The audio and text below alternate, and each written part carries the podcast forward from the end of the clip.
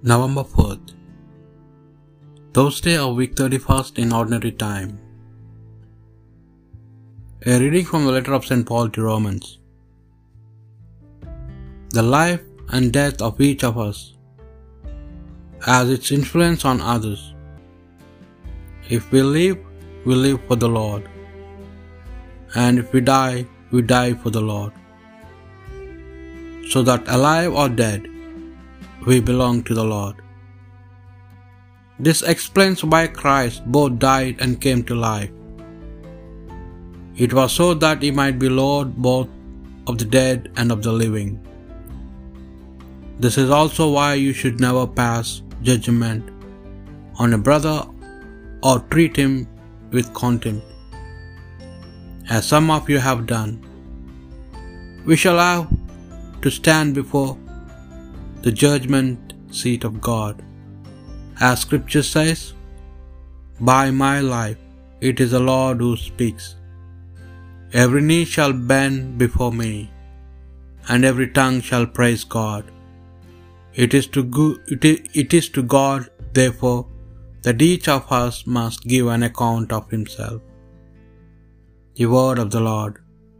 I am sure I shall see the Lord's goodness in the land of the living. The Lord is my light and my help. Whom shall I fear?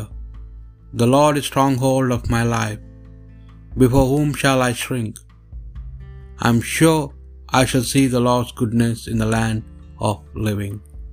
There is one thing I ask of the Lord, for this I long, to live in the house of the Lord all the days of my life, to savor the sweetness of the Lord, to behold his temple. I am sure I shall see the Lord's goodness in the land of living. I am sure I shall see the Lord's goodness in the land of the living. Hope in him, hold firm, and take heart. Hope in the Lord. I am sure I shall see the Lord's goodness in the land of the living. A reading from the Holy Gospel according to Luke. The tax collectors and the sinners were all seeking the company of Jesus to hear what he had to say.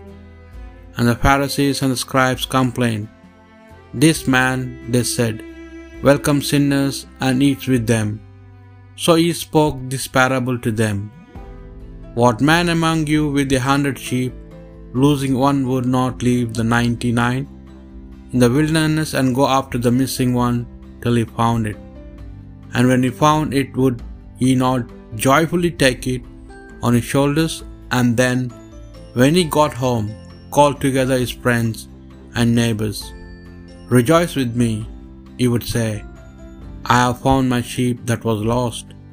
In the same way, I tell you, there will be more rejoicing in heaven over one repentant sinner than one than over ninety nine virtuous men who have no, no need of repentance. Or again, what woman with ten drachmas would not, if she lost one, light a lamp and sweep out the house and search thoroughly till she found it? And then, when she had found it, call together her friends and neighbors, rejoice with me, she would say, I have found the drachma I lost. In the same way, I tell you, there is rejoicing among the angels of God over one repentant sinner. Uh, the Gospel of the Lord.